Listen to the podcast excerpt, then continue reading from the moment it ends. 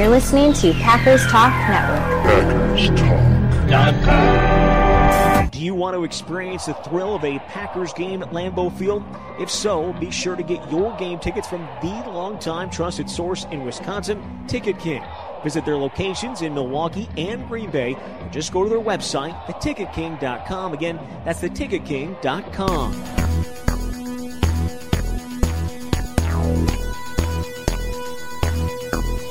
Packers Therapy.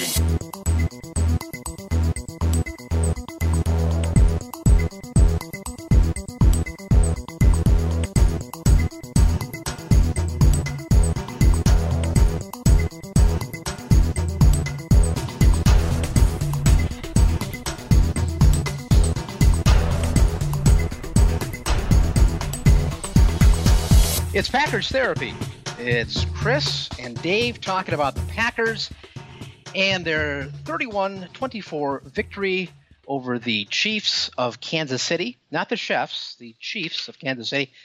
I wondering, Dave, if, if, if you are as worried as I am about the safety of Patrick Mahomes, because apparently he has a stalker on NBC who is uh, cataloging every move that the guy makes on the sideline. What yeah. did you make of that? Uh, I don't know when exactly it dawned on me that this is going to really irritate me for the rest of the game. It was maybe sometime in the second quarter where I thought, one, it's way too much, and two, it's not interesting. He's not reacting like in a in a in a happy or a sad way. He's not talking to anybody. He's just has a blank look on his face, staring. But you know, the NFL must say, okay, we got Rodgers against Mahomes. This is gonna be great. Mahomes is hurt and they said, "All right, I guess what we're going to do is we're going to throw him on the screen a bunch because we have to keep reminding people that he's he's around." I, I oh, it was so irritating, um, and so uninteresting. Uh, maybe they do that with Aaron Rodgers. Someone was saying that uh, they do that with Aaron Rodgers. We just don't notice it. But I felt that was really ridiculous last night. Well, they they did it for Rodgers when he was hurt um, last year. Oh no, two years ago. Uh, I remember the Cleveland game in particular um, and he got all excited on the sidelines and he was trying to you know, help with the play calling and all that stuff. But it wasn't like they didn't put him in his own separate box up on the screen. So, you know, that's what got me about the um, the dangerous love being shown for Patrick Mahomes. I, I, you know, I mean, it was after every play and it was insignificant, and he was just kind of being himself. And I think it was you on Twitter that said that you know, the next program was going to be Patrick Mahomes watching TV and NBC, just yeah, sort of like watching the know, Tonight Show. Yeah. That was that was next on NBC. You didn't see that? it was it was an hour of no. Okay, I'm I'm watching the re- replay of the game. There's 12:22 to go in the first quarter, and they just did their first Mahomes shot, and then it was like pretty much after every play, and I mean the guy's not bad looking, but he's not like, boy, I got to see more of that. You know, I mean, was... no, well, that's not what I'm watching football for. Yeah, uh, I, I, just, I just, don't, I don't really, I don't really get that, and not that they shouldn't show a couple of cutaways, and the guy is the reigning MVP. He's, as my son pointed out, he's probably the face of the league for a lot of younger fans. But it was just continual and all the time. It, it just got it got creepy, and then it got funny because like when were they going to stop this? Well, they, they took a break in the third quarter, and then apparently whoever was directing the show got loose of the shackles that they put him in, and could turn to the control board. Give me more Mahomes for God's sake! Enough of the football game. Yeah, I thought exactly. my my favorite tweet was uh, my friend and I decided to make a drinking game of every time they show Mahomes on TV, we take a shot. He's now in the hospital with alcohol poisoning. Sclerosis of the liver. Yeah, yeah right watching too much Mahomes. Yeah. Any anyway, that was enough to make me surly, and I I don't know if you have a surly for this week, but that was certainly enough to make me surly. Yeah, I it's I'm glad we're going to the surly word early. And by the way, um, Nick may can uh, insert the music here, which he actually did last week. He puts the music in. This this guy is great. Now he's not yet quite to Mitno Miller levels, but he's on his way. He's there. working his way. Yeah, he's working his way up the ladder. Pretty soon they're going to collide, and then we'll have a big scrap to see, you know, who, who gets the big promotion. Exactly. Yeah, I, I know. See this coming. uh, actually, the relationship is very Lafleur Rodgers like. You know, do they get along? You know, how is it uh, big tension between the two? It's a big deal uh, at Packer Therapy headquarters. Um, but the Surly Award that I would give was to me Uh, I don't know if you followed me on Twitter at all, but I was really cranky last night watching the game because, and even after the game was done, I was happy we won. I loved the touchdown by Aaron Jones, the 67-yard, Mm-hmm. you know, short pass, screen pass, yeah, yeah. basically.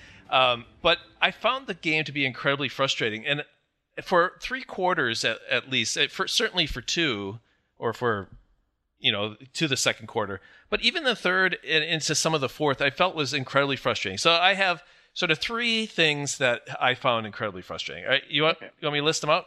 Oh, I was hoping you would. All right, I could keep it to myself. We could just stop the podcast here. That, uh, all right, the first one is I don't quite know how to totally characterize it, but it's it's Rodgers holding on to the ball too long. Uh, now he did eventually sort of figure out to short throw short passes, but I felt like the way the game sort of evolved is that first Kansas City decided to play coverage, and Packers scored 14 points. Then they decided to blitz him crazy, and then that worked. And it drove me nuts that they couldn't have figured out pretty soon that as the blitz is coming, we're going to get rid of it to one of our playmakers and let them take a linebacker on, which they didn't sort of figure out until third, fourth quarter. And I just I don't understand why it's so difficult. I feel like for seven years, defenses have a playbook on the Packers. You either if you can rush with four, you do that, and then you play coverage with two deep safeties. And I felt like when they were running the ball well and throwing short passes, that brought them out of their two deep safety. And I thought, wonderful. But the other part, if you can't, is go after Rodgers because he holds the ball too long. And again, the short passing game is how you defeat that. And uh, and you get burned a couple times, and then you stop, and then you try something else, and then you then the, you have to adjust to that. And I, I feel like it took them incredibly slow time sort of figure out how to sort of beat that blitz. And um, and Rodgers, you know, he took that sack deep in his own territory, No, which was was terrible. horrible. um, You know, there there's just a bunch of uh, unnecessary sort of sacks, or and maybe the, they weren't open. But you know, I we keep talking about scheming guys open. What they did with Jones, you know, having him just step back, take a catch, and then run. You know, that's going to be an eight-yard play, probably at least. Well, it turned out to be 67 yards. But every time the teams do that, that's look, we're going to make you pay with that that play or some variation of that. And so I just found it incredibly frustrating that they still. It must be Rodgers because it can't be the scheme. It feels like the scheme is trying to make that work, but he just holds the ball so long and takes such unnecessary hits, and we we punt way too often for what I think is an offense that should just be able to score. You know, at I shouldn't say at will. That's way too optimistic, but you know that should be scoring regularly. What do you think about that? Yeah, I I guess he's he's better now than he was. I think because the offense, uh, re- I think the offense rewards him for being quicker and more decisive. But he's always going to have that thing in his makeup, in his DNA, that is is not going to be satisfied for you know taking the quick sure thing. Uh, I, I guess I go back to when he used to have his own uh, show with Jason Wilde, the the what for four or five years after he won his first uh, MVP, or I think it was after the Super Bowl, and then the next four years, and he talked with disdain about you know game managers, and it was almost like um, he, he he found the notion repulsive and disgusting, and he just he just would not be that guy. And last week, by taking those passes, you know, he had the best game of his career, probably. I mean, Right. if, if you believe in the rating, and he was he was good yesterday against Kansas City, but he's I just kind of gotten resigned to the fact that you know he's going to be that guy that is is not going to take what's right there right away. He's always going to look for something else because it's like he's going to watch the film and say, "Damn, if I had just taken another second or two, I would have found you know that guy who was." You know 20 yards down the field in the seam. He he just is that's just kind of the way the guy is programmed. It's frustrating but at least he's not programmed the way say Brett Favre was where you know he would just you know take those chances and there'd be the turnovers that just seem to kind of kill them all the time. And eh, Rodgers holds on to it too long but he's not nearly as prone to the turnover.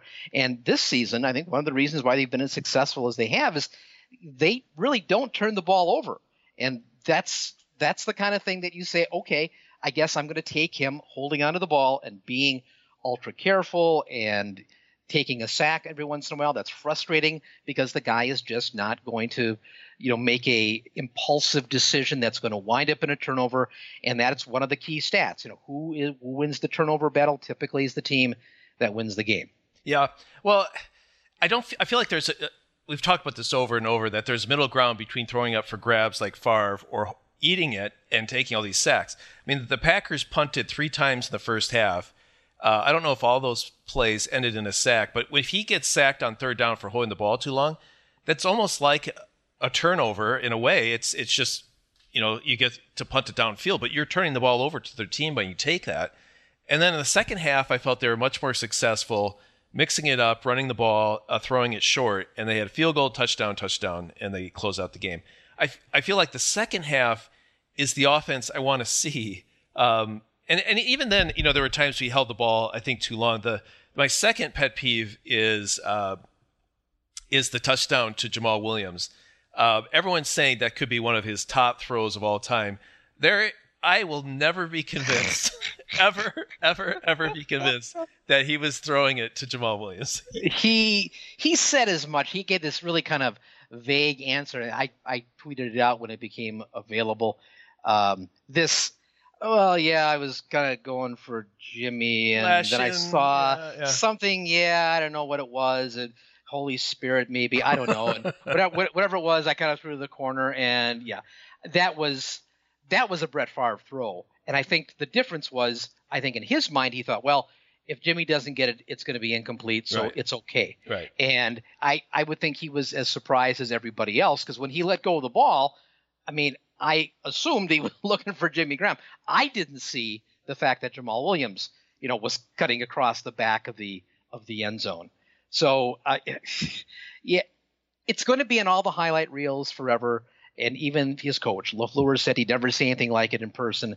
I don't think I had either, except for the 2003 game where Brett Favre was literally throwing it up for anybody to catch, and guys were making these amazing plays for him downfield against Oakland in that game after his dad died.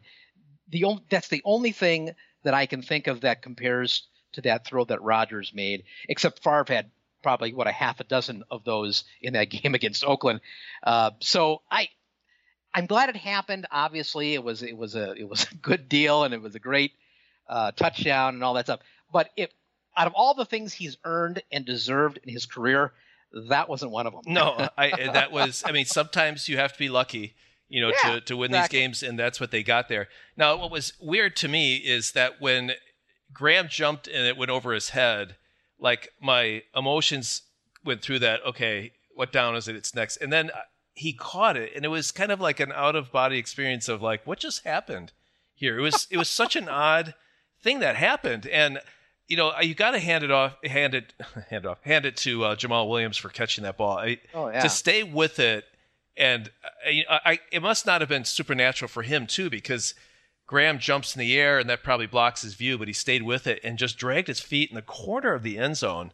Oh, what really? Amazing. That's the greatest play that Jamaal Williams will ever have. I, Rodgers just ha- happened to throw, you know, in the right spot. I guess I will give it to Rodgers in that if he threw it up for grabs, he did he was able to put it in the corner of the end zone rather than say in the middle of the end zone where it could get right. tipped. Right. But, exactly. So I, you know, I guess that's that's fine. But um, I just I laughed when you know, even after he threw it, he looks up at the scoreboard. I think he was like, "What just happened there?" I don't think he had any clue that that was uh, what was going to happen. So that was my second. All the praise that Rodgers is getting for that throw. I yeah, I yeah. kind of want to get. I guess mis- it's misplaced. Yeah. It's definitely misplaced. Yeah. And the third thing that really bothered me is the Packers get up 14 nothing, and I know that Kansas City is fast, uh, but why we didn't put the pressure on Matt Moore and go after him uh, once you're up two scores? I mean, you have some room to to give, and let's force the issue here. Let's be the aggressive. I felt that we went into an, a severe bend don't break and then it got even more like go ahead and take the five yard pass we'll try to steer you out of bounds, you know, 15 yards down the field and see if we can get you into a field goal. I felt we really played passive, and maybe you know we won, and and certainly in the second half, um, it kind of it snuck up on me how well the defense ended up playing.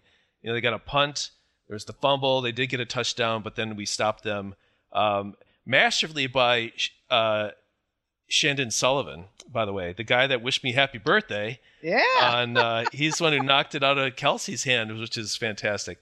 Yeah. Um, but I was just I, I really want to see this team be great on offense, get a lead, two score lead, and then release the hounds after the quarterback. I, I want to. That's I think the the formula for the Packers to be really good. And uh, I'm a little nervous on the offense because we still don't seem to take what other defenses are giving us, and then we're not stepping on their throats when we get a two uh, score or more lead. I, I I found that frustrating. Maybe it has all to do with Kansas City, and if that happens with the Chargers, Philip Rivers is is good as dead. I, I, I don't know, but um, I thought that there was an opportunity for us to really close the game out early, but we played so passive on defense.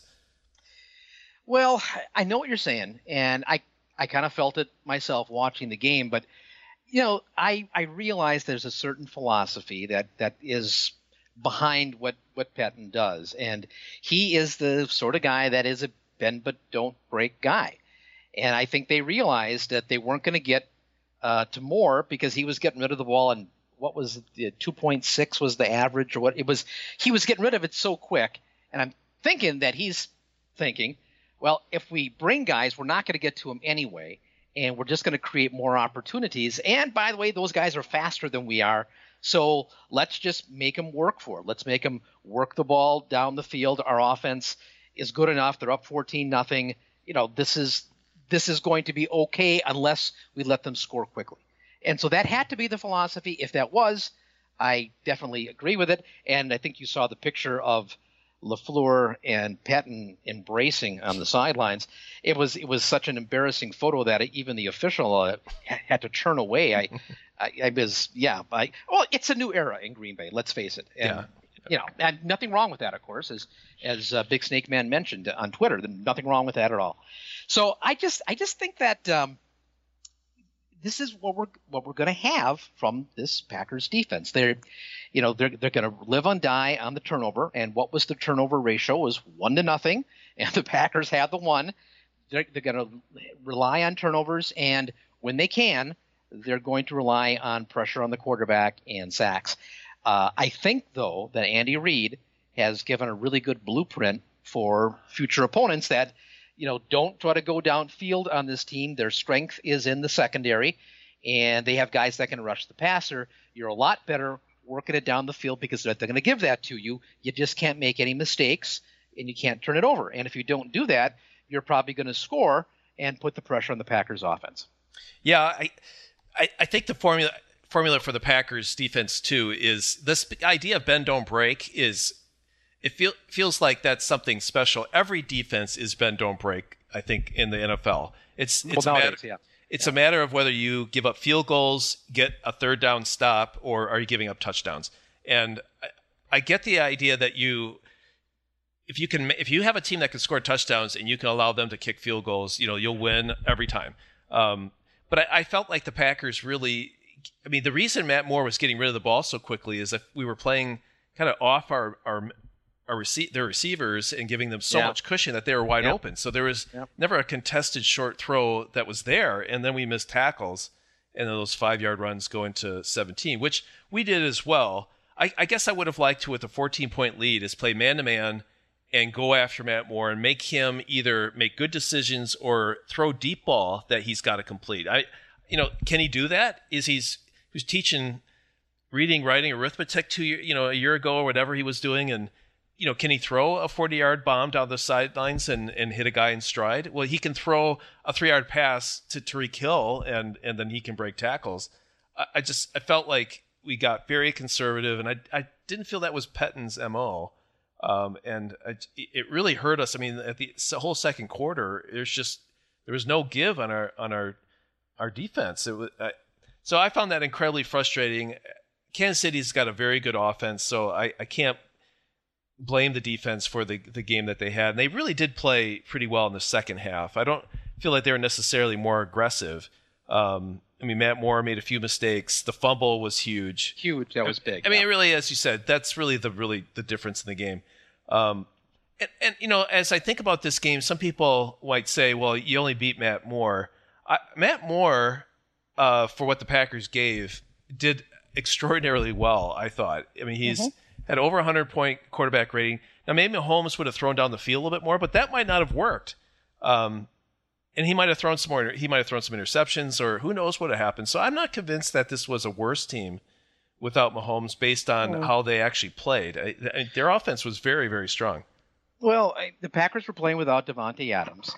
Um, now, I would say in terms of relative worth, uh, Adams is a terrific player, but you know Mahomes is the is the reigning MVP. So that's a that's a you know a, a disadvantage uh, Kansas City. I think the difference though was in the other guys that Kansas City wasn't uh, playing with. They the left side of their offensive line was missing. They had two of their best players on defense. Their their best defensive lineman and best pass rushing linebacker. It was the other injuries I think that maybe gave the Packers more of an advantage because other than Davante Adams, the Packers had pretty much their preferred players on the field. So I, I think Green Bay was uh, fortunate, you know, that the schedule worked out the way it did. Um, in a few weeks, when I is it is it Minnesota hasn't played them yet? Yeah, I think they Chicago? play them next week. I know Minnesota has them in the future. Yeah. Yeah, yeah. So whenever that is, um, I I thought it was a couple weeks down the line, but if it's a time where uh, the the Vikings are going to face them with their players back, yeah, that's where you get extraordinarily lucky. Uh, that you faced them when they were, you know, shorthanded, and now Chicago or uh, Minnesota is going to face the, a different team at a different point in time. Uh, I, I guess they always say, you know, you'd rather, you know, be lucky than good, and the same thing is you, it, it doesn't matter, you know, how good you are. It matters if you win, uh, and all those things are are truisms.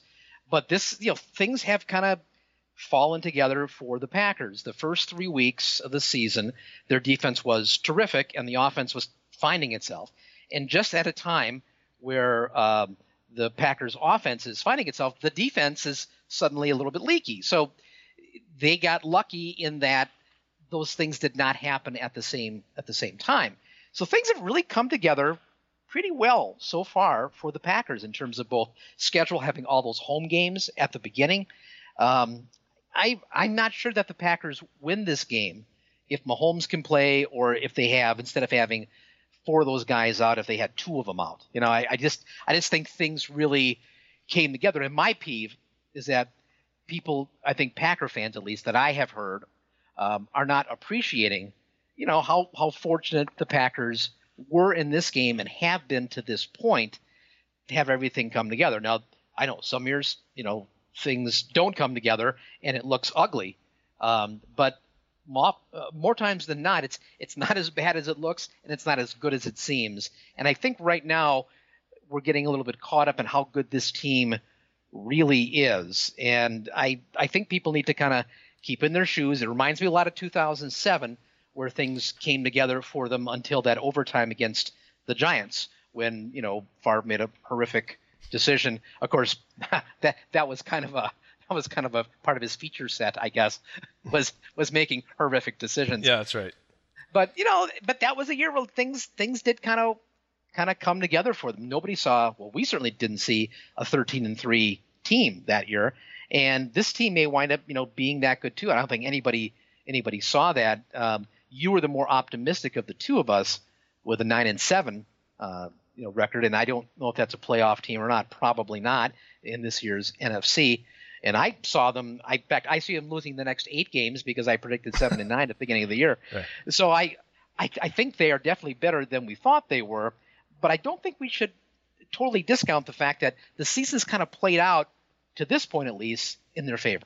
Well, and I should walk something back. I'm not saying that Kansas City's just as good with Matt Moore than with Mahomes. I've never actually seen Mahomes play that that much. So I don't know how special he is. I I just think that the Packers beat a very good offense. I, I you know the the weapons that they have, uh, even with Matt Moore quarterbacking, I felt that this was a quality win for them. But I, you're right. They they have been lucky to a degree, although they played Chicago first game of the season at their place when they were healthy and you know pretty charged up. Um, they've had a pretty tough schedule to this point. They've was listening to podcasts today. You yes, know, they've beaten Dallas, the Bears, the Vikings. You know, now the Chiefs. Um, it, there's there's been pretty tough competition. The Eagles that they lost to, but you know they're seven and one. Yeah, they've had a lot of home games, but they played some like three or four top ten defenses. Um, so and, you know what I and regardless of whether lucky or not, I think what we've seen in the past is that sometimes you turn luck into confidence, and then that confidence turns into skill. True, and, true. And yeah. then all of a sudden you're playing well. Um, and maybe you wouldn't have if you were unlucky before. There's been a couple years the Bears, you know, would have these 13-3 seasons, and it felt like because they had all these runbacks for kickoff and punt returns, a bunch of turnovers on defense. It's like they're not that good, but they they're 13 and three, and uh, one of those years they were able to make it into the Super Bowl. Um, you know, maybe the Packers can kind of keep rolling. And I'm telling you, as long as they run that offense through Aaron Jones and Jamaal Williams, um, and even when Davante comes back, I hope they continue to do that and take what the defense gives you. And I bet you it's still going to be some time before defenses commit to Aaron Jones and not double cover Davante Adams because I, I think they'll feel like we can we'll do our best to tackle him, and uh, I think he'll make them pay.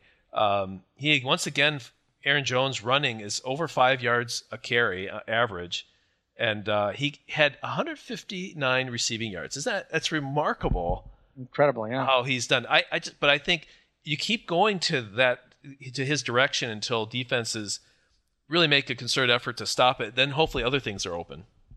You know, I I'm wondering if you think uh, that Aaron Jones is is a special player at this point. I mean, do you? I've heard people say that you know he's top five running back in the NFL. Uh, based on what you've seen, uh, and this is his third season now, what do you think? Yeah, I is well, he's special to me. Uh, he, well, he scores touchdowns for the Packers. What yeah, is more right. special than that? Um, you know, is is he as good as Kamara, uh, yeah. McCaffrey? Uh, who, I guess you know, that's are, what I'm asking. Yeah, yeah, yeah. I, I certainly think so. I he has a great ability to stay on his feet. His balance is really remarkable, and he had breakaway speed on a couple of those runs. He, he's not easy to bring down. I think durability is the big question.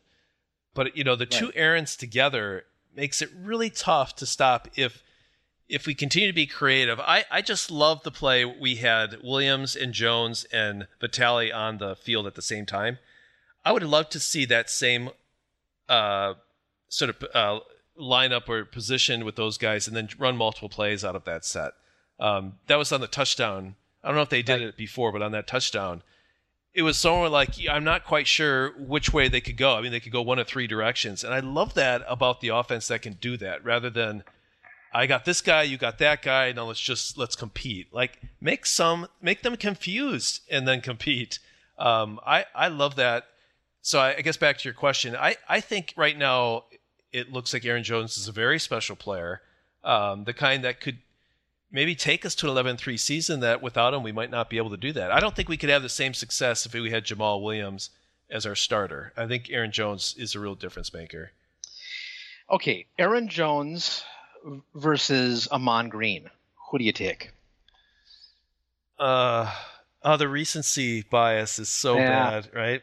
That's why I asked. Yeah, I well, there was a time Ahman Green was just so great. Oh, he You was know, outstanding. Every yeah. third and one, fourth and one, it was just automatic with that guy. Um, now I don't remember him catching balls downfield like Aaron Jones. He might have, um, and certainly Favre would have thrown it to him. But I love Aaron Jones's ability to play basically wide receiver for us. And um, if Aaron Jones was our number two wide receiver after Davante Adams, I'd feel pretty good about our offense. Um, it's uh, I you know I I guess I would have to go with if I had to go with peak one or the other. I think I'd have to go with Ahman Green just because he's proven it before. He was tough, uh, Yeah, and Aaron Jones. I I don't know if he's as tough as Ahman Green is. You know, I, to, to me, it isn't recency bias as much as it is style. And Ahman Green, you know, his off the field stuff, you know, let's forget about that for now. Um, his style on the field, um, you know, kind of that, that the way he ran, the way he was built, uh, he was a power and speed back. Um, he was just electrifying in the way that Melvin Gordon, when he played for Wisconsin, was electrifying. Uh, really, the best running back I've ever seen for the Packers, and I've been watching him now. You know, more than 50 years.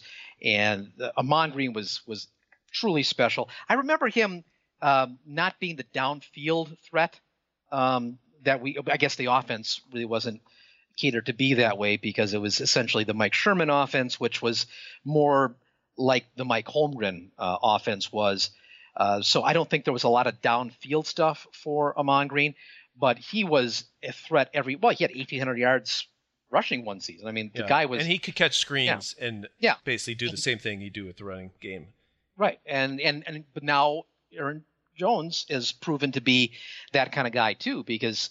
Uh, yeah, he's a downfield threat, but also when he took that screen pass, which is the same kind of play that you would have a wide receiver do, right? Kind of a kind of a bubble screen type Right. thing. And his ability, you could you could just see his ability to find the gap like a running back would do and make a couple of quick cuts in a way that again probably a bigger man, um, a wide receiver probably wouldn't be quite as as nifty.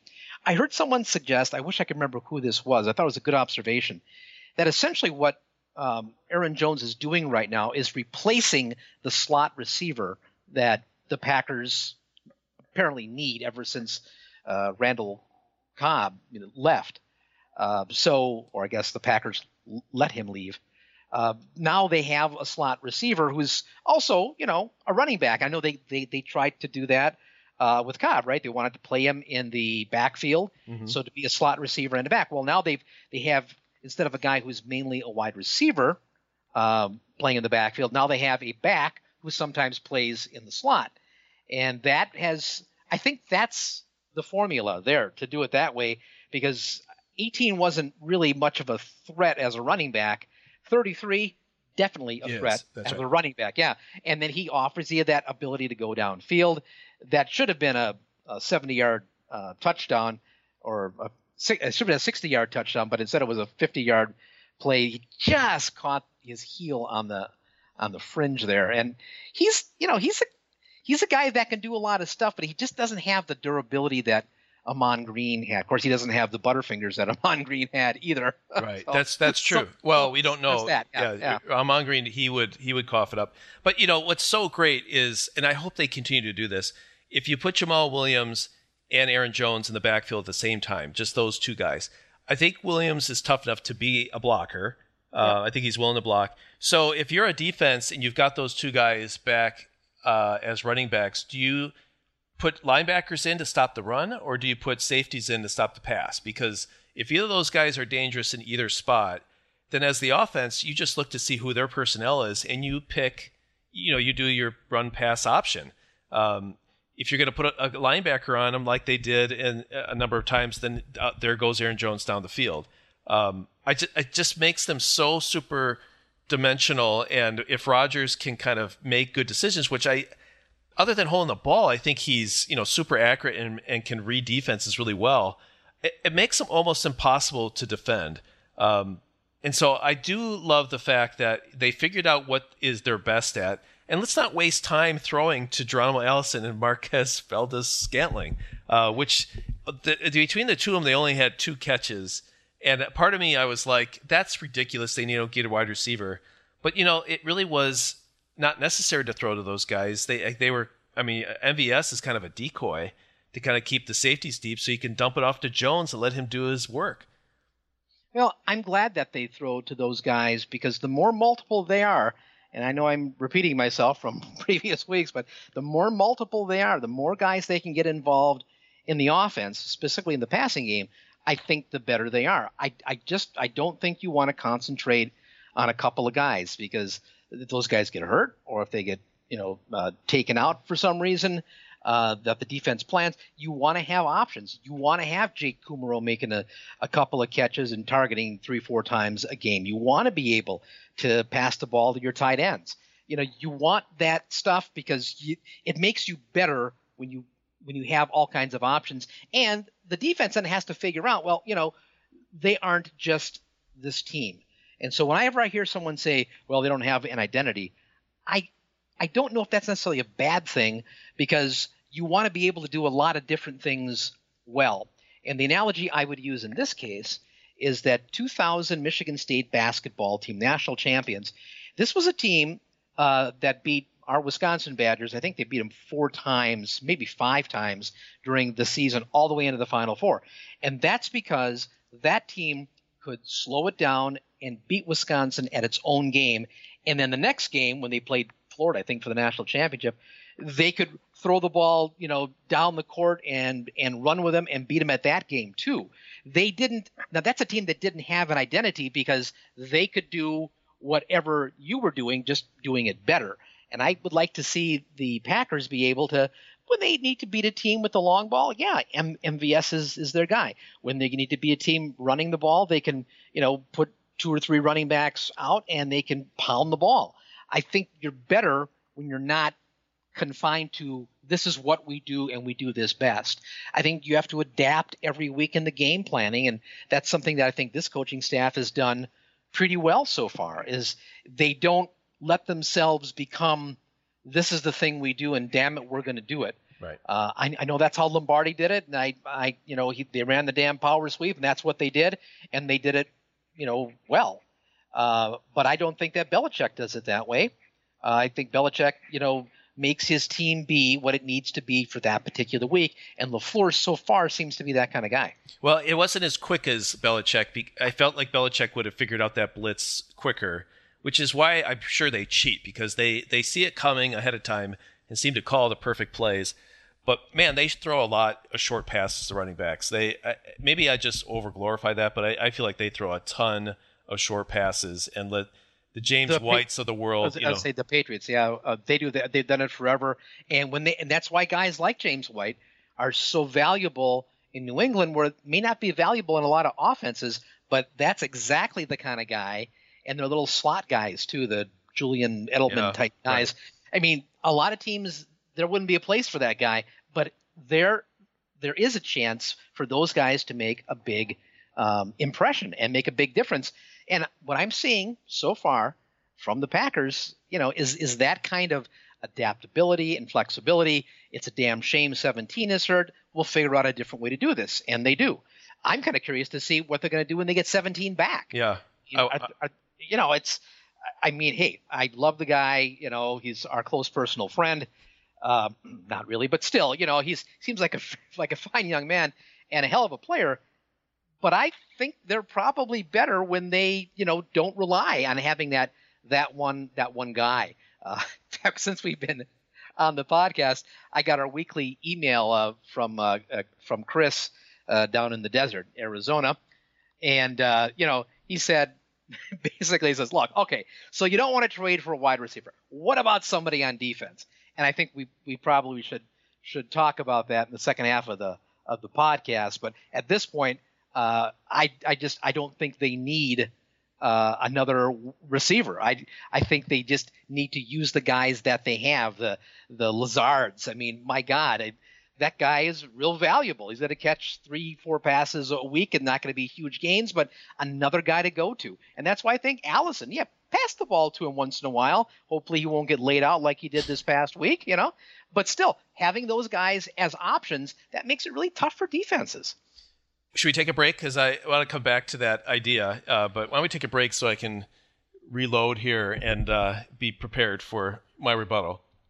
You know, I think though, uh, in terms of reloading, the hard thing for us to do, we don't have the money to reload. And oh, that's a great we, segue. Yeah. If we if we just had, you know, some dollars, and I hate to say this, Dave, it's, uh, and I I don't want to appear to be ungrateful, but I'm not grateful right now. Uh, this week, nobody we did not get Crickets. one yeah. single PayPal gift contribution, an act of, of support and charity for a podcast that costs you jack squat every single week. And it's worth every penny you pay for it, believe me. So if you are now shamed and you want to help Chris and Dave, because Lord knows we need the money around here, um, you go to PayPal and it's Packers Therapy at yahoo.com. Packers Therapy, at yahoo.com. You go to PayPal, and in any denomination of hundreds that you want to give to us, we will be delighted to accept that and spend it probably on hookers and blow. I don't know, whatever. We will find a good way to spend your money. Believe me, we will find all kinds of ways that you would never even dream of. So, uh, PayPal, uh, packerstherapy at yahoo.com, and we would very much appreciate that. So uh, now it's uh, it's actually 10 o'clock on a Monday night, and 10 o'clock is the time when we take a break here on Packers Therapy. Um, we refill our water glasses or something stronger if necessary, and uh, I take my evening medications because I'm getting old. Uh, that's what happens when, when you get old. So as we do those things, uh, you can stop your podcast now. You can take a little bit of a break because it's been a long first segment, and we will be back with more Packers Therapy in just a bit. Chris and Dave back with more Packers therapy. I hope you enjoyed your break as much as we did. I tell you, it was it was just refreshing, and we're all set to go uh, for the second half of the podcast.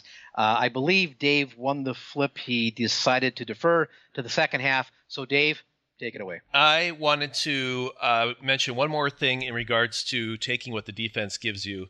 As much as it frustrated me, the the the play, if you watch it in slow motion on Aaron Jones' last touchdown, is actually a thing of beauty. Uh, he now I'm losing my memory exactly how much in motion he went, but he he ended up on the left side of the line, right. and the Chiefs had everyone at the line of scrimmage like they're going to do um, what do you call it zero yes. protect or zero zero, zero coverage zero yeah. coverage. Um, and so what what Aaron Rodgers does, he steps back, throws it to Aaron Jones. Uh, he catches it behind the line of scrimmage and what happens when he catches the ball is because all the Chiefs are crowded the line of scrimmage, two of the linemen break out. And so you have two receivers and two linemen who are now blocking three Chiefs right. uh, because they've isolated him. And, and Aaron Jones isn't touched uh, basically for that touchdown. And like that is a blitz breaker right there. And especially, you know, having Aaron Jones be that guy, like you said, instead of Randall Cobb, because there's a good chance one of those guys is a linebacker who has to now tackle him in space as opposed to a safety who might be quicker. Uh, I just thought that play.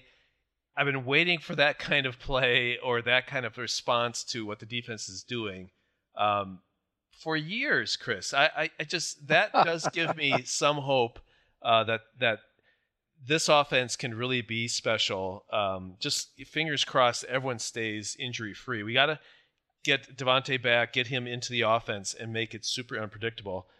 But I want to come back to uh, about the idea that they don't need another wide receiver.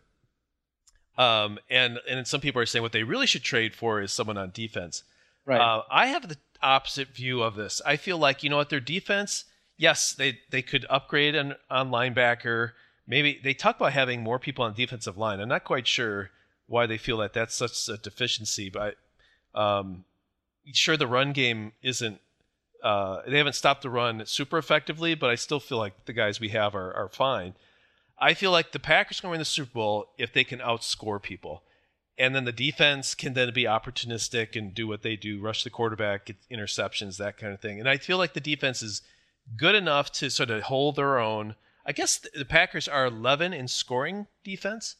So they're oh, actually ranked okay. pretty high. I heard that stat. I can't prove it, and I'll throw out. You know, if you hear it, you'll believe it. Uh, uh, but I feel like it, it's high on yardage. They're in the twenties, or you know, they're they're lower. But on scoring, it's actually pretty decent.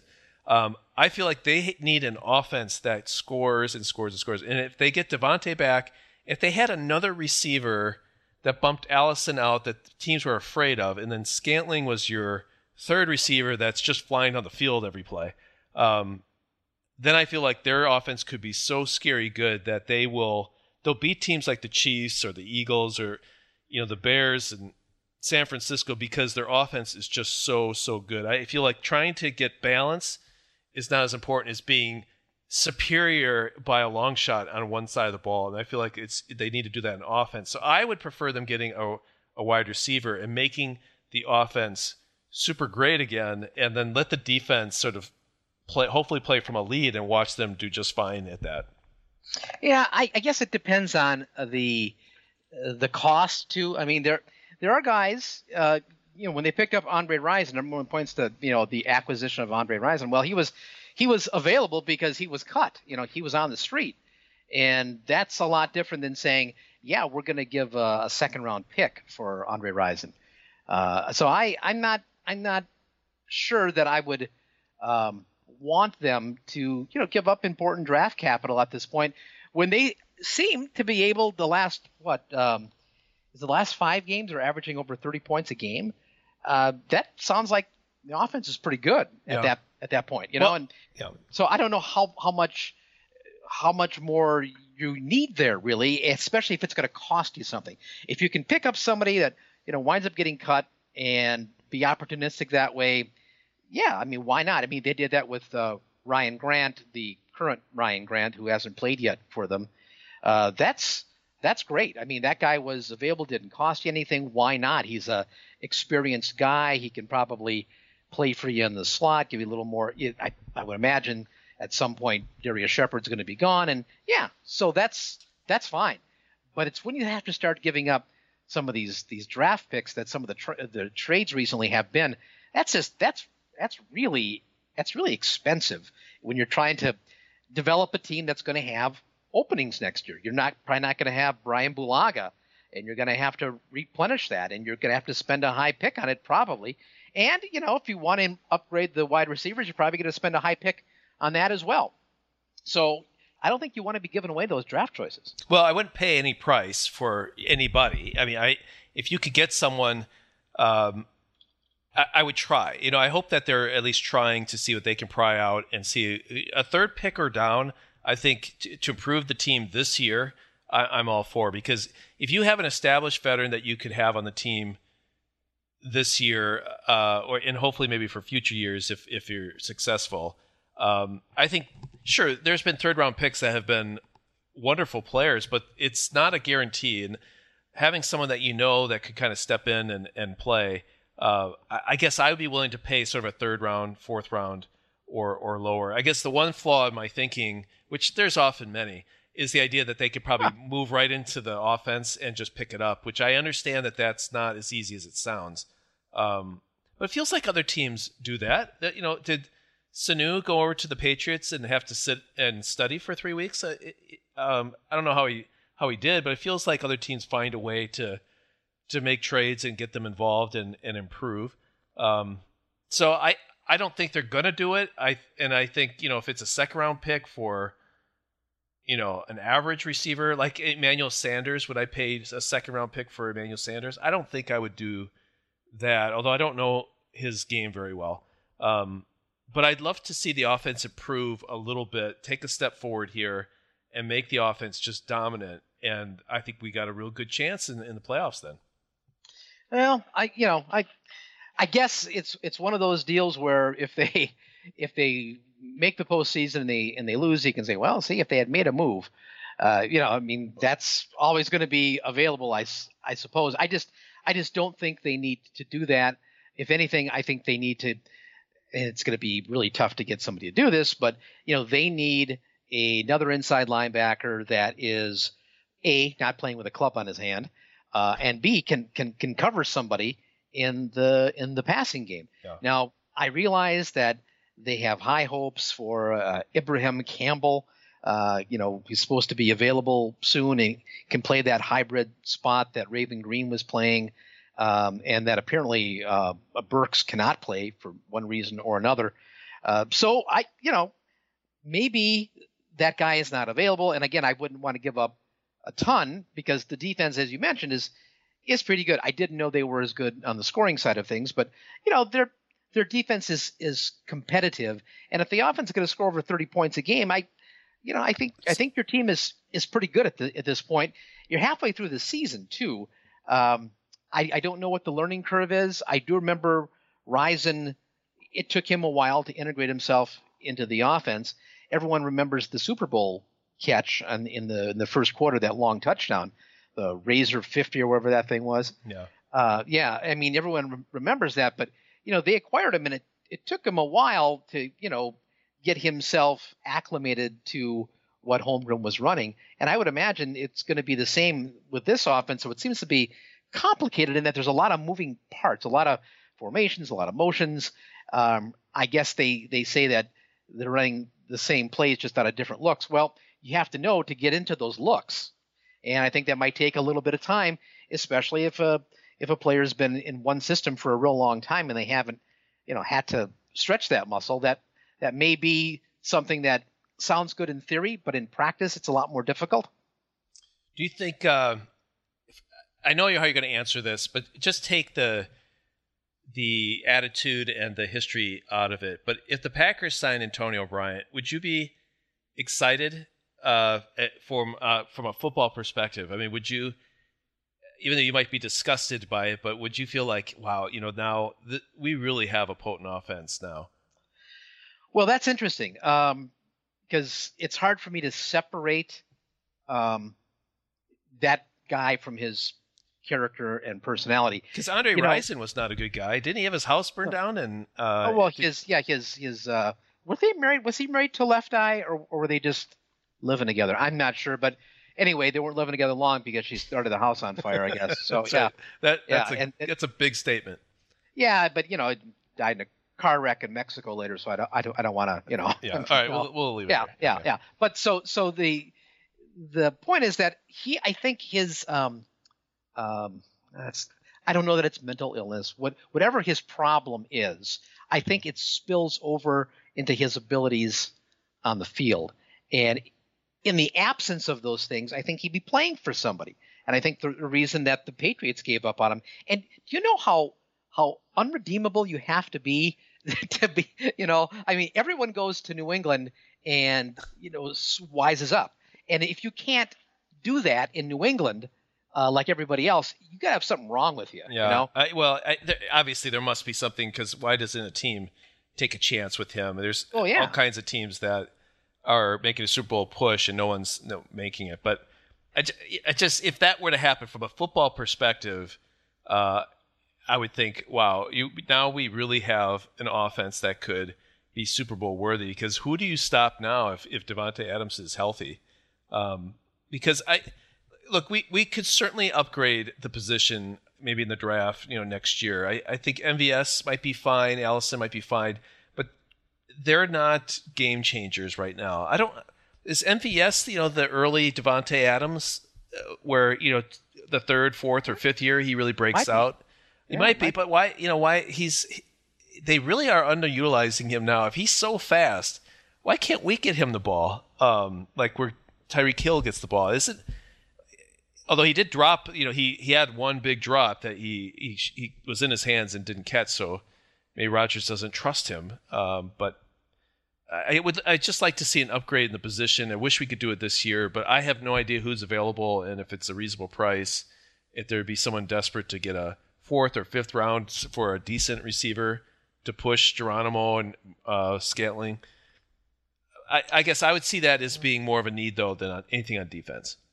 Uh, I I just I think that their defense um, is lacking something right now, and the it it may be on the defensive line. I mean, uh, Lancaster had a big play yesterday. I mean, there's no doubt about that.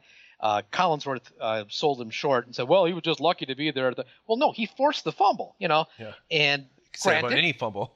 Yeah, yeah, you know, I mean, so I I I think he's I want to minimize the guy. He's he's, he's a good he's a good story, um, but you know a guy like that getting the number of snaps that he is, I think they you know could use some improvement. Kenny Clark's been kind of on a milk carton for you know a couple of weeks. He doesn't really seem to be you know making those uh, splash plays. Uh, now I guess if we if we broke the film down, maybe they, you know, we yeah, see that he's anchor. Yeah. yeah. yeah, yeah, You know, maybe we would see that, but he's he doesn't seem to be doing what he was doing last year and early this year uh, for whatever reason. And I'm just wondering if it's because the guys they have around them, the Northwestern boys and Lancaster and Lowry, uh, the the L boys from Northwestern, yeah. uh, they, I, I I think they're solid guys, but I don't know that they're difference makers. Montravius Adams, I don't know. Uh, you know, Keke, I, am not. I'm not sure that, that these guys. You, you talk about special players and different. I don't. I don't think that those guys are that. So a defensive lineman that you know could make more of an impact, or another inside linebacker who can stay on the field uh, for all the downs would be tremendous. You know, he, he can good enough against the run, but can cover a tight end. I mean, that would be terrific. Now those guys are pretty rare, and if you're going to give up draft capital to get somebody, uh, I think that's where you have a higher degree of underperformance or dysfunction than you do on the offensive side of the ball, where you know, I mean, they're getting a lot of guys involved, and guys are open, and they're making catches, and they're moving the ball, and uh, I I don't know that you need to have a, a, phalanx of playmakers when you have a lot of guys who are real solid and real competent and can get the job done. I, I just I don't think you need to have John Jefferson and James Lofton. I don't think the game is is that way anymore. Well, that's what most people agree with, and I'm probably in a minority on that. I, I think the best defense is scoring touchdowns. You know, you're on the Oh, field. Uh, you you know the Packers could have scored you know to 21 nothing because they they had a touchdown right away, which was great. 10 plays, 74 yards, fantastic. Then Kansas City punts, and then we punt. I mean, if we score there, um, you know, now we're at 14 nothing. They miss a field goal. We score again 20, 21 nothing. You know, game's over. And now the defense can really play one dimensional. And I, I- just feel like that's a better formula because you're always going to struggle on defense with this league. I mean, you think uh, uh, another linebacker is going to really keep Drew Brees out of the end zone uh, if you play the Chiefs again? I mean, teams are just too good. You just you just need to consistently score more than the other team. I, that's my feeling, and I, I feel like when you have Rodgers, you you you have the ability to take something and be superior, um, given that he doesn't hold the ball forever. But uh, um, that's just my thought. That's I think I'm in a minority. I don't think the Pack's going to do it. Uh, they never do what I do, except for seven years later. Um, so I'll put my pitch in now, and hopefully, in 2016, uh, we'll see, uh, or 26, we'll we'll see a Super Bowl champion. You know, I, I was wondering now. Maybe I missed this during the game. Uh, did Terry Tate get any time for the for the Chiefs? Did you happen to notice Who? Terry Tate, office linebacker? I did. I did not see that. I, I'll look on the tackle chart here. Yeah, Uh, because I because because you know he makes a big impact on his day job, and I was just thinking because I, I I believe he was with the Chiefs as I recall from his jersey in the office linebacker thing. So Yeah. I I I don't think I saw him playing, but he is my favorite member of the Kansas City Chiefs. There's yeah, no doubt about he wa- yeah, yeah. I, you would. He probably is on the sideline, you know, blindsiding the the refreshment guys and the concession people. So that's yeah. that's right. That's right. Um, yeah, good, good, good stuff there. I just couldn't help when I was watching the game, and I was that's the first thing I thought of was is Terry Tate was he 55? Is that what his number? Yeah, That's what you. Now, did you watch it delayed? Because you weren't on Twitter as the game was going on. You were delayed again. Uh, yeah, I was delayed, but I was I was I went on uh, second half. I want to say late in the third quarter or so. I was able to to get in my uh, my shots on the Patrick Mahomes stuff, and Yeah. yeah. Yeah. Once we, I think we started watching at eight, and by the time we got caught up, yeah, it was ridiculous. Do you know the uh, you know the condensed game that the NFL.com shows? It's just Patrick Mahomes the whole time. It's uh, it's 45 minutes of just his face. That's that's what they decided to go with. That doesn't that doesn't surprise me in the least bit. Yeah, yeah. So where do we go from here? You want to do betting lines, or you have anything else? Uh, well, there's one thing more I wanted to to talk about, and that's how unspecial the special teams are yeah, for the Packers. I mean, even it's it's beginning to, to rub off on on just kidding Scotty.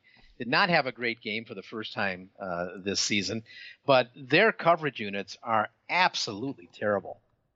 Yeah. I think their best bet is to punt, is to use the sidelines as your friend, kick out of Yeah, the end zone yeah. and punt out of bounds. I I don't understand it. It, it, it, it usually it's a function of not having talent, but are they a lack of talent on the second and third, you know, string? Is that what's what's happening? I thought we had some decent special team guys, but I know we cut some that were kind of dedicated special team people. Um, but yeah, I don't. Our returning is not really great. Um, good old what's his face let the ball drop and, and went to the two yard line. Uh, Yeah. Shepherd, that was that was bad. I think Shepherd's days are probably numbered. I think they they gave that a try. It was a good story. I don't see that lasting uh, too much longer. Uh, I, I I know it's not Ron Zook's fault. I can tell you that much. uh, so maybe you, you remember the the guy they wanted, the special teams guy they wanted. They didn't, you know, offer him the kind of money he wanted, and so he wound up going someplace else, and they had to, you know, settle for I don't know their third or fourth choice, whatever it was, and I something's something's wrong there. Uh, I don't know if it's a talent deal or a scheme deal, but you know teams are just you know ripping off these big returns, and the Packers can't return the ball for. for Yeah. Shit, you we know, get I mean, to the just- they just 25 yard can't, yeah. line. I think, what a great return. Oh, that's Yeah, where they place outstanding, it. yeah, yeah, Um, yeah. Sullivan so I- did do terrible. What was Sullivan's average? Um, 16 yards, long of 19. I felt like he got to the 25 maybe once or twice. Um, but yeah, J.K. Scott had a poor punting. I guess I, I didn't know. notice it until I I, started reading it over and over on Twitter how bad his punting was. But yeah, he had a 35.3 yard average. That was that was not uh, that was very un J.K. Scott like.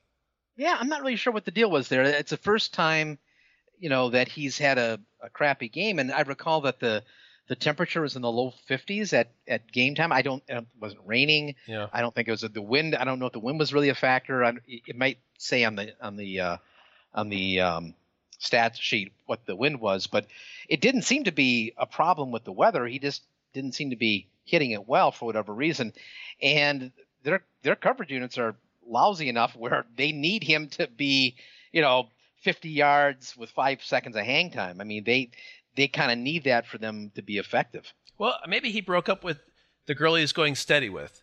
Yeah, that could could have been. Well, I, I think so. I bet you, you know, he wasn't able to get asked to the homecoming dance or something like that. yeah, You know, yeah, I got turned Yeah. down. Yeah, or or you know, you know, as as as young men like him age, you know, they start getting certain feelings, and maybe, you know, maybe, maybe that was playing a factor. You know, and the next thing you know, our boy will be shaving. So, yeah. well, yeah, I actually I have another theory uh, similar Okay. along the Mason Crosby uh, Oh. line, um, and it has to do with uh, Jimmy Graham.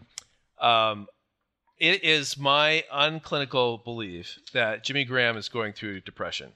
I don't blame him. Well, and the reason this is why I say, why is Rodgers so in, intense on uh, on getting him the ball, and then when he does catch a touchdown, he's like in his face, cheering with him like no other person. I feel like Graham is like struggling with depression, and this is his way of trying to build him back up. I I, I think that um, Crosby is high, and I think Graham is depressed. That's my my observation, and uh, you know you can really you can kind of see these things through TV, and I don't mean to make light of people who are depressed. I, I but I just I think it's so odd that Rodgers is uh, so, you know, i such so friendly to Graham, like so wanting to encourage him so much. Uh, I didn't, I didn't see it this this game. It was the game before where uh, he threw a touchdown to him, or was it two games before where he really was excited for Graham's touchdown. I thought maybe he's trying to really lend him a helping hand. I, what do you think about that theory? Are you suggesting that Dr. McKenzie is, you know, like the Beatles song Dr. Robert? You know, where, you know, he'll make you feel okay, and yeah, Yeah, maybe. Yeah, I, I, yeah. that's I. It fits. It fits what I'm seeing. So yeah, yeah. Okay, well, we'll ha- we'll have to get our uh, investigative team uh, working on that. we've got a lot of doctors. Do we have? uh Do we have a real therapist on uh, Packers therapy lineup? I forget who we had. I thought we had a therapist. You know, I thought we did too. Um, somebody heading up our mental health program. We have Yeah. we have you know doctors like you wouldn't believe, GPs and gynecologists and everything else for every other part of your body. Uh, we got ministers and priests and soldiers. I mean, we have all the professions covered. Sailors, you know, we got them all covered. Well, you know. I was thinking uh, at the break if uh, people did donate to PayPal, that we could start uh, naming awards for them, similar to the Surly Award. We could you can entice them with uh, your, their name and a, an award. It will make it relevant and hilarious, and it'll be something special that you'll remember and pass down, you know, to your children. Um, maybe we could do that if we got a. But you're right. I think it has to be in denominations of of hundreds to get that um, distinction. Don't you? You think that's a good idea? I think C note is always a good idea. Yeah. Okay. So throw it out there. If you want an award named after you, feel free to go to PayPal. Yeah, exactly. Well, feel free to go to PayPal. No, nothing's free about PayPal. Okay, Feel. Uh, uh, yeah. I can't think of it. don't don't hesitate to go to PayPal. Okay. You ready Yeah, to do the yeah. betting lines? I think it's time for betting lines, Dave. So we have to also we have to talk about our winner who first, right? Uh, who who, uh, who cleaned up and who gets to go in the Packers Therapy Hotel and Casino. Yes. Uh, we have a single winner who got eight correct. Oh my, Uh, that's impressive. it's not Dave from Las Vegas, so that's Oh, okay. and it really wouldn't be that special if you're already in Las Vegas. To Correct. it, it would be just better to stay at home. But Yeah. um, so I'll- It's- it's- especially that, given the nature of our place, it'd be much better to stay at home. yeah, that, that's right. You um, much uh, less chance of catching hepatitis and all the rest. Exactly. Uh, Exactly. so let me go through the uh, answers. I'll tell you who the winner is. okay. Uh, number one, we I'd asked you uh, how many catches would uh, Jake Kumerow have. You said the line at two and a half, and he had two. You know, you know. In all fairness, and, and a really good the catch. one, yeah. the one, the one catch he made should actually count for two. It was that good. It was that good. Uh, number two, what was the pass run ratio? Um, Mitno Miller uh, cranked through his uh, his calculator, and he solved it to be 1.27. You set the line at 133. It was 1.27, so the Oh. under had that one. Okay. Total number of punts, you set the line at five and a half, and it was six. Man, I was, I was on fire. You, were good. Number four, number of receivers from Green Bay that caught the ball. You set the line at seven and a half. It was eight. Yes. uh, number five, what would Kansas City's quarterback rating be? You set the line Mm. at 98. It was 107.1. I know. so Not bad. Not bad. Not bad. Not bad. Uh, number six, how many turnovers for Green Bay? You set the line at two and a half. It was one. Yeah. Uh, total yards by Jimmy Graham. You set the line at 52 yards, and he had 20. Ooh. Uh, what quarter would, or would they show Super Bowl one highlights? Well, They- they, well, they, they, they did show those. They sure did. Before Yeah. the game, during the game, uh, it, it basically it was Super Bowl one and Patrick Mahomes. It was just back and forth and back and forth. Was- Now, Mah- Mahomes played for them in that in that game, right? Against course Bart Starr? did. Yeah. well, they yeah. flashed to him. Yeah, watching that, he was playing and watching and was not born yet. All the above.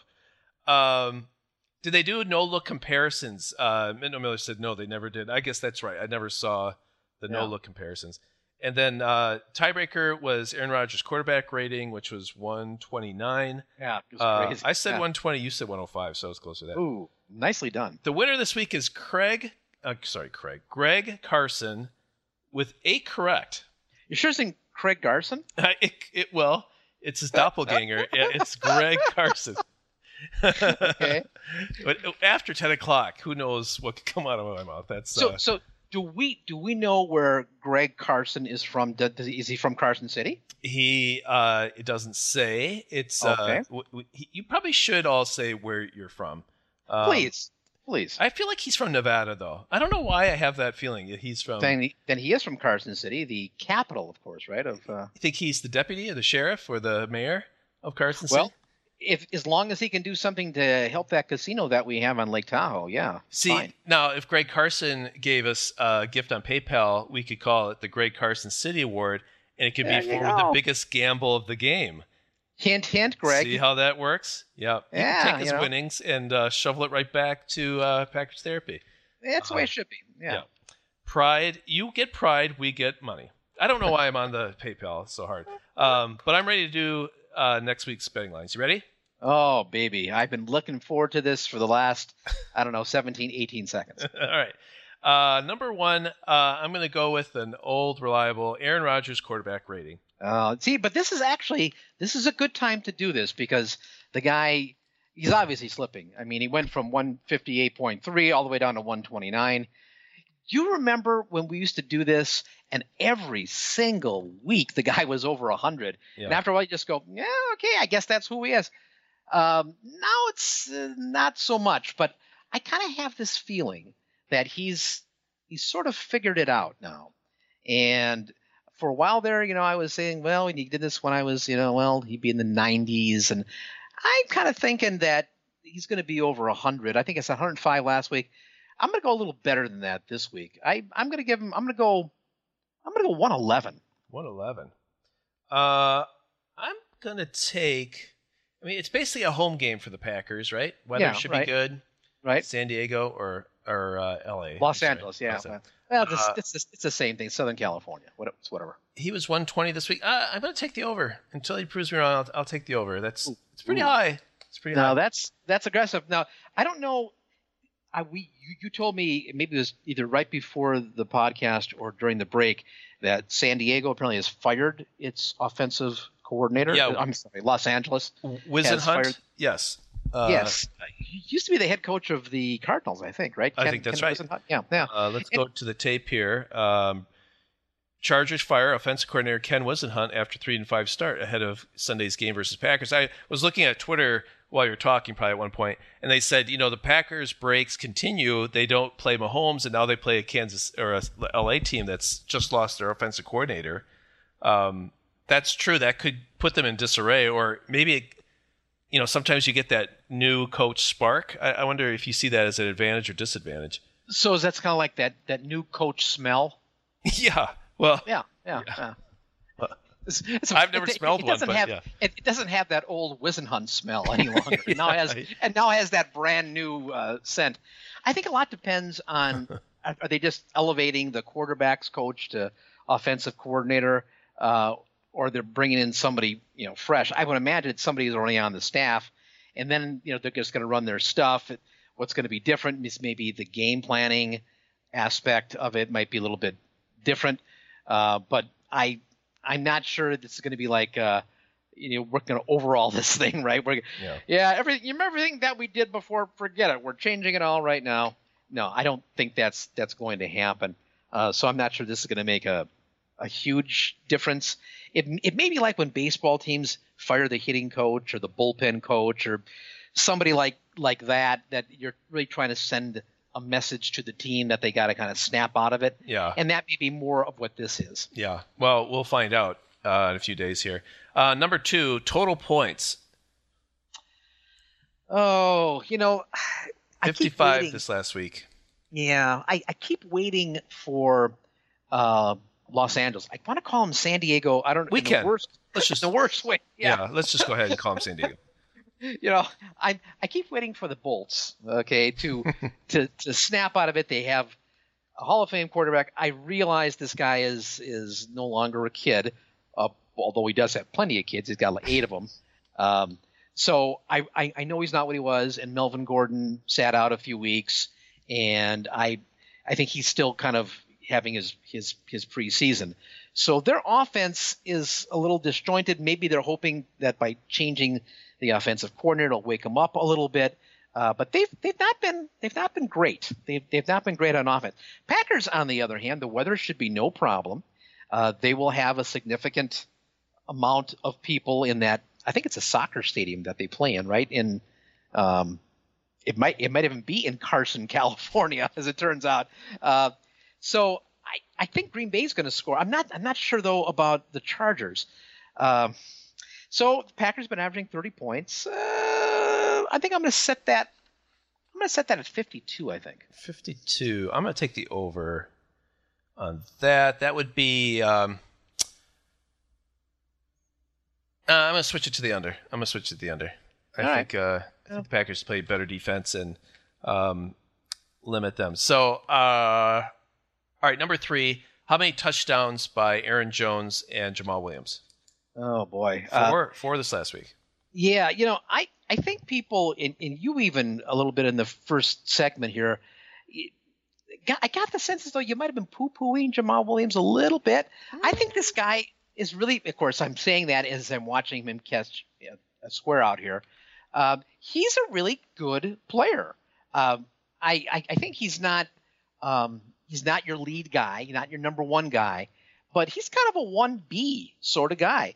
He does everything and he does it well. He blocks, he can catch the ball, he can run the ball. He's not going to you know break it free like 33 is going to do. Um, but I was I was watching the first uh, touchdown that the Packers scored. It was the you know the Aaron Jones around the edge. 30 put on a fantastic block that allowed him to get into the end zone. I mean, the guy does a lot of stuff and he does it really well. Yeah. Now, I don't know that they're going to combine for four touchdowns again this week, but I wouldn't be surprised to see three between the two of them. So I'm going to set it at two and a half. Mm, that's. I thought you were going to one and a half. I'm going to take the under. Okay. That one. Uh, number four, total catches by MVS and Geronimo Allison. Uh, and what, what do they have this past week? Three Two. maybe between. Okay. Uh, yeah, I, I think those guys are more a part of the offense than they showed against Chiefs. Uh, but I, I I can't see them combining between them for more than six. So let me put that. Um, mm, let me put it at four and a half. Four and a half. Uh, Davante comes back. I'm gonna say under. I don't know Okay. if Davante's coming back or not. Is that's that's still to yeah, right? there there is, there is speculation on it that last week he you know kind of you know came out a little bit and was showing something. I, I think they're going to be cautious though with him because I think they're going to want him for the rest of the season. Whenever he comes back, they're going to want him to be able to play the rest of the season out. So my guess is that they're not going to play him this week. In fact, they may even hold him until after the bye week. Till the bye, If they, yeah. if they, if they keep on winning, there's not an urgency to get him back. Yeah, and I suppose this is a non-conference game um, on the road. You know, do you save him for Carolina? Would that be a better, um, you know, give one more week? It, all depends on how healthy he is. I think if he can go, I don't think they'd save him for it just in case. But um, I, sh- I suppose they're not going to push him this week. But I still think they're going to be under four and a half catches. Um, number five. This is a uh, A or B answer. Who will be the leading tackler, Blake Martinez or someone else? Now, I did not look at the stats. What did did Blake lead them uh, in, in tackles? I have it tied with Blake Martinez and Darnell Savage had seven tackles, six solos. So he had the most solo. That's uh, not good when your when one of your safeties is No. is leading tackler. Right. Uh, and and Blake, of course, is is playing with that that hand that wrapped up. I don't know if that's going to be a thing now for the next four or five weeks. That tends to be how that how that injury works. It keeps getting a progressively smaller club, but a club nonetheless. Uh, and I think that's going to have to limit him. So I guess uh, I just watched him make a tackle right now. I uh, That's a sign. yeah, I'm I'm I'm going to go with with with somebody else just because he I think he's he's limited and he looks a little cautious as I've been watching the game here. Um, and I I just I just don't think it's going to be the same guy. What do they think about or- Oren Burks if uh, they'd rather play Martinez with the club than Burks, Well, right? Yeah, Which- well, Burks is, is supposed to be that guy that's uh, he's he's big enough to play in the running game, but small enough that he can run with a tight end.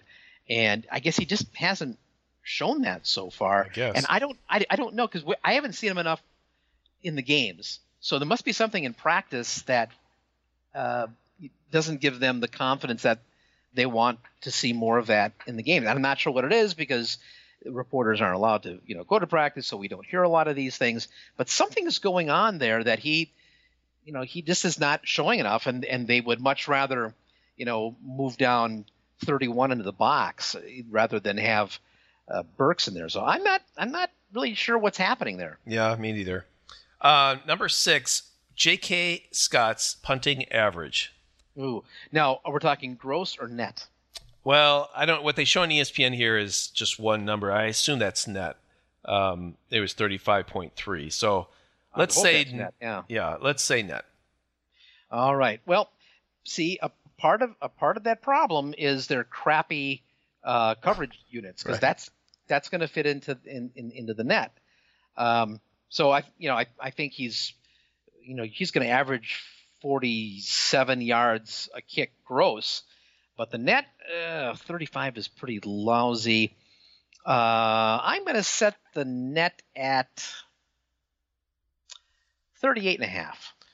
Ooh, 38 and a half. Uh, I'll take the over on that. In other words, you, you think it's going to be higher than higher, yes. Be- okay, all right. over uh, Yeah. and higher. Yep. Um, number seven, Philip Rivers total passing yards. Mm. Uh, I thought you'd say the total number of children, which I'd set at uh, eight and a half. I think that's what I'd set as. Yeah, take the over. yeah. He's a devout Catholic. I think you can tell that. Yeah. Yeah. Uh, so, mm, boy, Rivers against this off against this defense that you know tends to like to give a big cushion, and they seem to be fine letting teams move a little bit. Uh, you know, he's older, but he's still pretty savvy. Horrible Uh, throwing motion. Can't stand it. He's always looked that way, and he's always been effective. At least not effective enough to get the Super Bowl, but he's always been effective. Um, I think he's going to go north of 300 yards. I'm going to say 310. 310.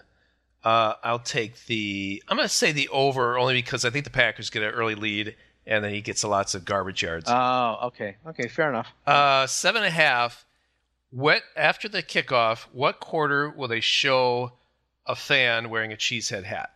Oh, okay. Um, the Because Now, it's CBS okay. and it's an away game in California. yeah. I'm saying the first quarter. I mean, they cannot stop themselves, but uh, they're going to show cheeseheads galore, and I think they're going to be all over. So that this, but this but this has got to be an intentional, right? It, it can't Yeah. be that No, um, you know, somebody field, yeah. somebody in the in the background, right? They're they're they're you know doing a shot of the bench. You know they're they're showing that handsome Matt LaFleur, and and behind him you see a guy you know wearing the cheese hat. So it's got to be a cutaway shot yeah, to the guy in the stands. right.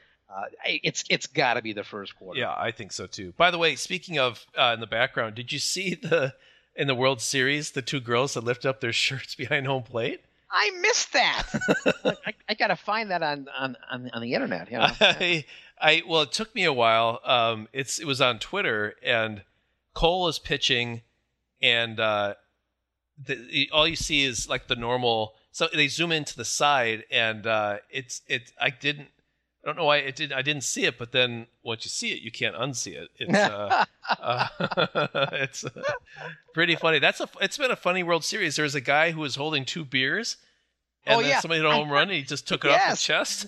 now, now that that I saw, that's unusual dedication to your beer. yeah, he is going to get uh, some advertising money from Budweiser. I can tell you that. That's uh, See, I can see that at Miller Park because that's pretty much how the fans are. yeah. But but you know at, at Nationals Park, really? Okay. Uh, it was really funny. Um, seven three fourths.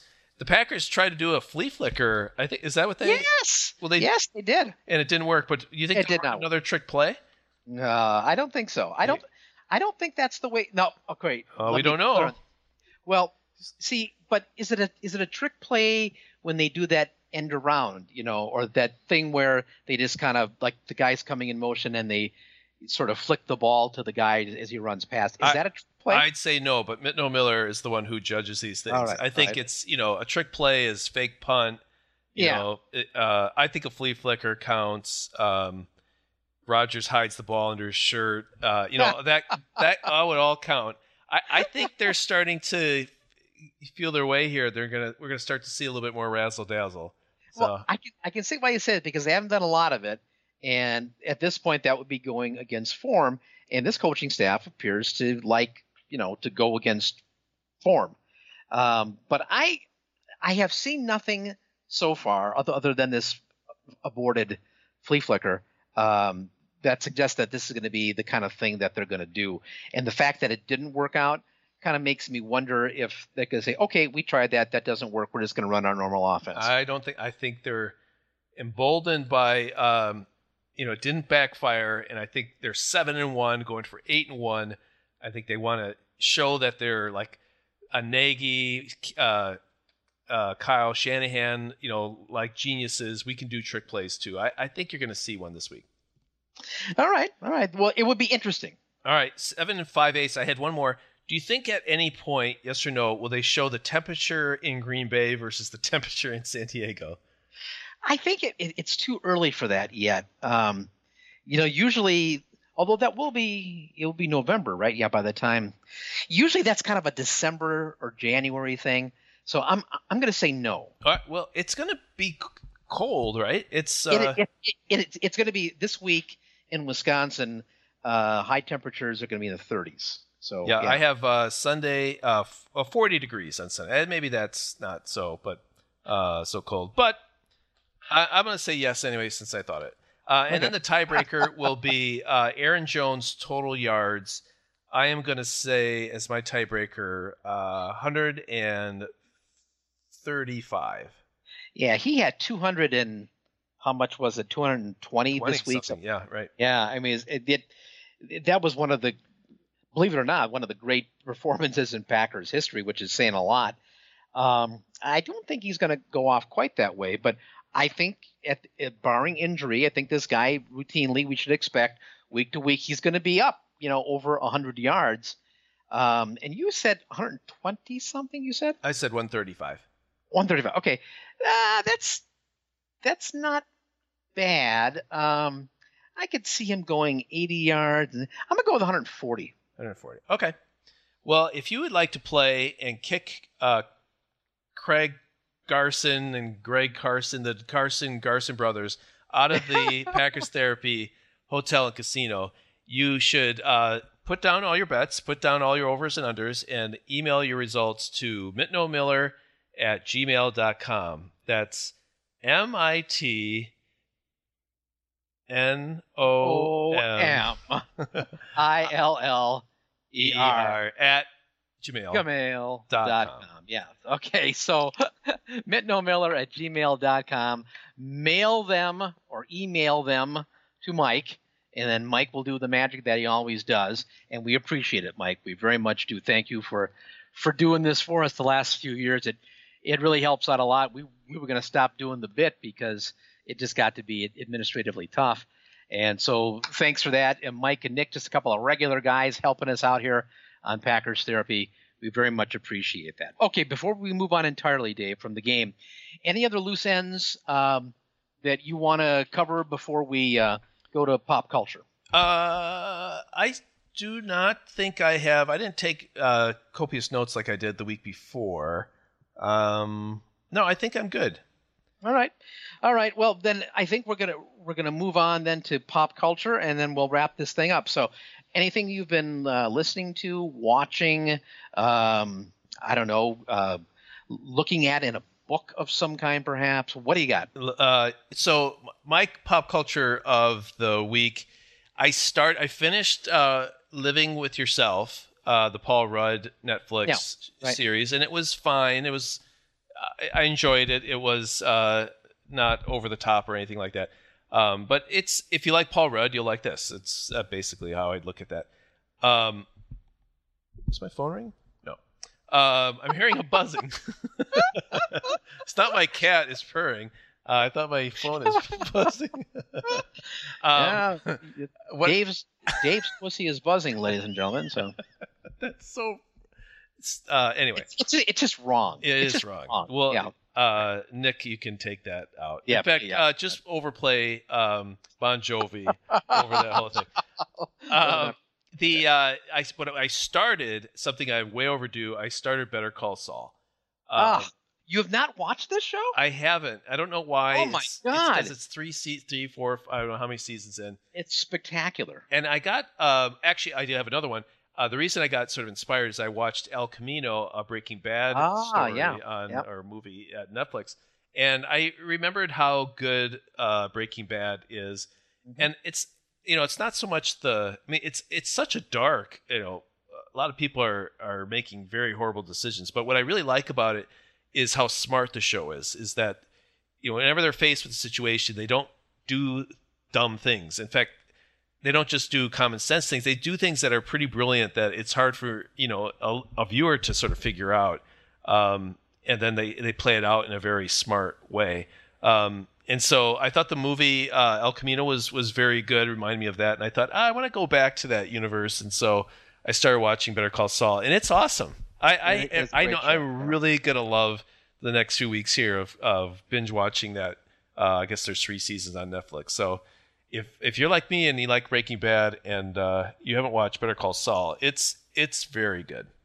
And I, have watched. Uh, I'm all caught up on that show, and it is really really well done. It's um, you can tell the way it looks and the way it's written. You know it's you know by the same people that did Breaking Bad, but a very different kind of story. Yeah. Um, and it's um, as as you go along in it, there's some uh, ground that wasn't you know covered in uh, Breaking Bad, um, kind of on the relationship side of things between Saul and his lady friend, and um, and it's so there's there's it's very much similar, like like I said, living in that universe, but a little bit different slant on what is in that and the themes that are covered. Yeah. So uh, yeah, I, I I can't recommend it enough. It's a terrific show. And how about you? Um, I am just about caught up now on uh, Handmaid's Tale, and I got to tell you, I am really enjoying this third season of A Handmaid's Tale. Yeah. Um, yeah, I, I guess I'm what I'm really taken about, and I'm glad we were you know talking about uh, Breaking Bad, Better Call Saul, uh, because there's a very distinctive signature in how those shows look and the pacing of them, and the you can tell that there is a certain way that that show operates. In the same way, Handmaid's Tale has got a very distinctive look and feel in how they do this. And what I've been so impressed with, and I've got two episodes left in this third season, Elisabeth Moss, the amount of face acting that she does. It's yeah, it's amazing. it is, Imagine you trying know, to do that. Uh, it's it really is a skill and it, it is a fine art and she does it so well but there are so many good performances in this show. It's not just the leading actor. It is the entire cast or at least the, the top say half a dozen um, uh, characters are all played so well. And uh, inc- including uh, you know, bradley whitford uh, is joined more recently in the last uh, couple of seasons. Uh, just uh, nuanced and a lot of subtlety done. And I, mentioned the the face acting that's done. Um, it, it creates tension and meaning and subtext. It's just it's really really well done. And the story, I uh, this is a in terms of uh, kind of a um, a dystopian type story. There's a lot of those kinds of things, but this is a uh, a dystopian uh, story that for me has a more practical anchor. A lot of dystopian stories, um, you know, are more far fetched, and I Science can't. fiction. Yeah. Yeah, yeah, they're much more like that. And this one, though, is that it's a little bit um, like Man in the High uh, Castle, where it's uh, you you know, which is a counterfactual history. Uh, this is a little bit like that, you know, it kind of a what if, and so there's a lot of touch points and touchstones to the society that we know. It's just skewed. So I I really I mean I like the first couple of seasons were good. I think this one's even better. Uh, and I, I really am impressed with what Elisabeth Moss has done as the lead actor in that. I, um, I, I always thought she was good. She was good in Mad Men, but this season in particular, I mean, she has just been spectacular. Yeah. Not not a very attractive role to play. I mean, she's No. constantly in distress and crying and just you know no makeup and but Right. uh, a you know very very she's won I think multiple awards already probably for her her acting. She's uh, it's it's good, but man, you gotta be ready to you need to be in a somewhat happy place to be able to bounce back from watching that. That's very very very dark show. It, it it is, and I think that's one reason why it's it's as powerful um, as it is. Uh, so yeah, I, I I can't recommend that uh, enough. So I've got a couple of those left. There is one other thing I will mention, and this is um, it's not at the level of A Handmaid's Tale or Better Call Saul, uh, but on Netflix there is or there are um, four programs. They're all called Criminal but one's done in the UK, one's done in Spain, one's done in Germany, one's done in France. And each season is only three episodes long, so you put them all together, it's 12. And it's done in a, um, I guess, I, I don't know if this is the right term, uh, workshopping or maybe avant garde a little bit, um, where they're not the same case, but every one of these, whether they be done in German, Spanish, French, or English. It doesn't matter what language they're doing it in. They're all done in the same set. So you've got your three episodes, you know, and it takes place in an in an interview room, uh, and on the other side of the glass window where people are observing. There's a hallway with vending machines, and that's it. And and all of these episodes, uh, done in in four different languages, uh, are all done in the same set, and they're all um, I, I guess it would be the classic um, if you were uh, doing a stage production of some kind where it's very talky. Uh, if you remember the old HBO show In Treatment, uh, which was very much the same. It was every episode was a guy sitting down, uh, a therapist sitting down with his client, and they would talk for 45 minutes, and a story would be revealed. Hmm. And that's what this is too, except this is done in an interview room, and there's the two cops, and there's the always the lawyer and the person they are interrogating. And then on the other side of the glass is a couple other cops, and they're observing. And the stories are revealed through the questions that go on. And they never wind up where they start out. And sometimes they're just, it'll take your breath away. Sometimes it'll make you cry. And sometimes it'll just be kind of an interesting story. So I like this because it shows you that police culture exists and it's not just a, an American or British ph- phenomenon. I mean, these things happen in these other countries, and there are all kinds of sad stories and crimes that go on and questions that get answered and things aren't as they appear. But what's great about it, the way they anchor it, is by doing it in the same set. And that's what makes it distinctive to me. It's very good storytelling. It's not, again, at that highest level, but I think it's definitely worth it. If you've, if you've got uh, Netflix, it's available on Netflix. The show is called Criminal. Criminal colon UK, criminal colon Germany, criminal colon you know Spain, France. So I I, I would recommend it. It's not as good as the other shows that that we've talked about, but it is is definitely compelling if you don't mind reading subtitles.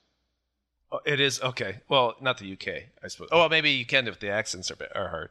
But well, uh, you know, I, I recommend that with if you're watching any British show. Yeah. I think it's a good idea to put the closed captioning on because, um, you know, they're made for people that live there, and there's a lot of nuances and things. Of, what do you say exactly? Yeah. So I I do recommend it even for that show. David Tennant is one of the is one of the uh, suspects in uh, the UK version. So if you like David Tennant's work in Doctor Who and the he was in uh, Jessica Jones and things like. Uh, also in that. Um, oh, he was just in a recent uh, another series on, on on Netflix. The guy's terrific actor, but he's one of the suspects in the UK version of Criminal. So if you like him, check it out. Okay.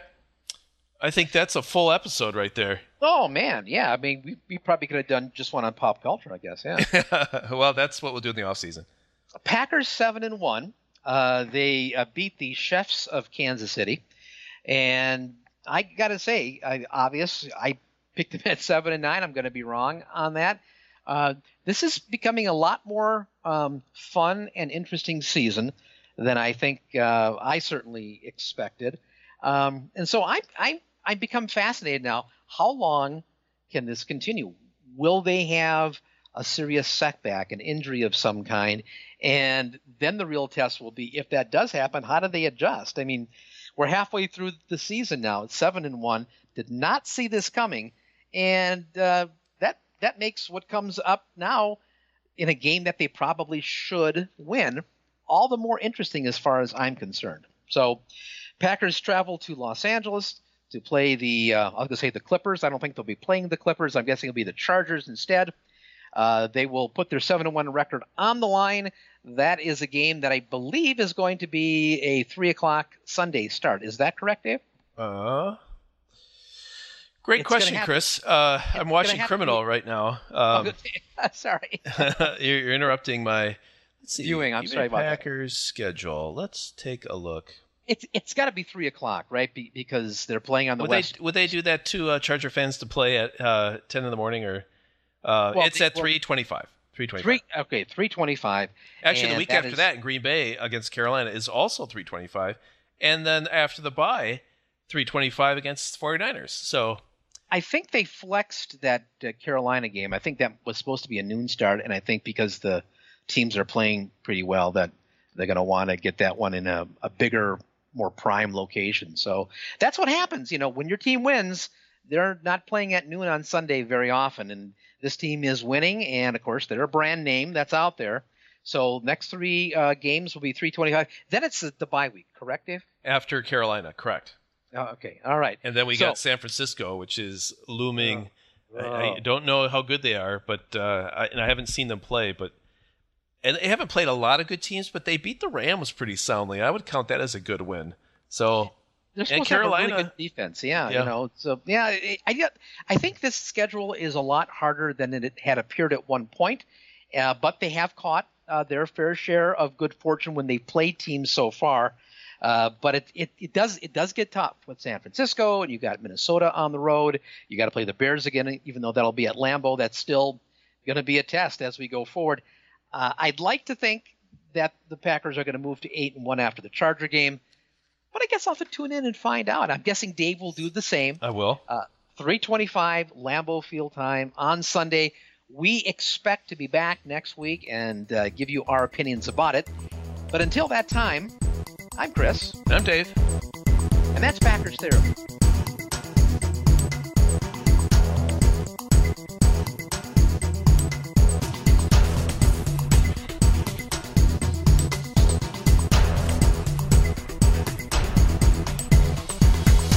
I'm Chris. And I'm Dave. And that's Packers Therapy.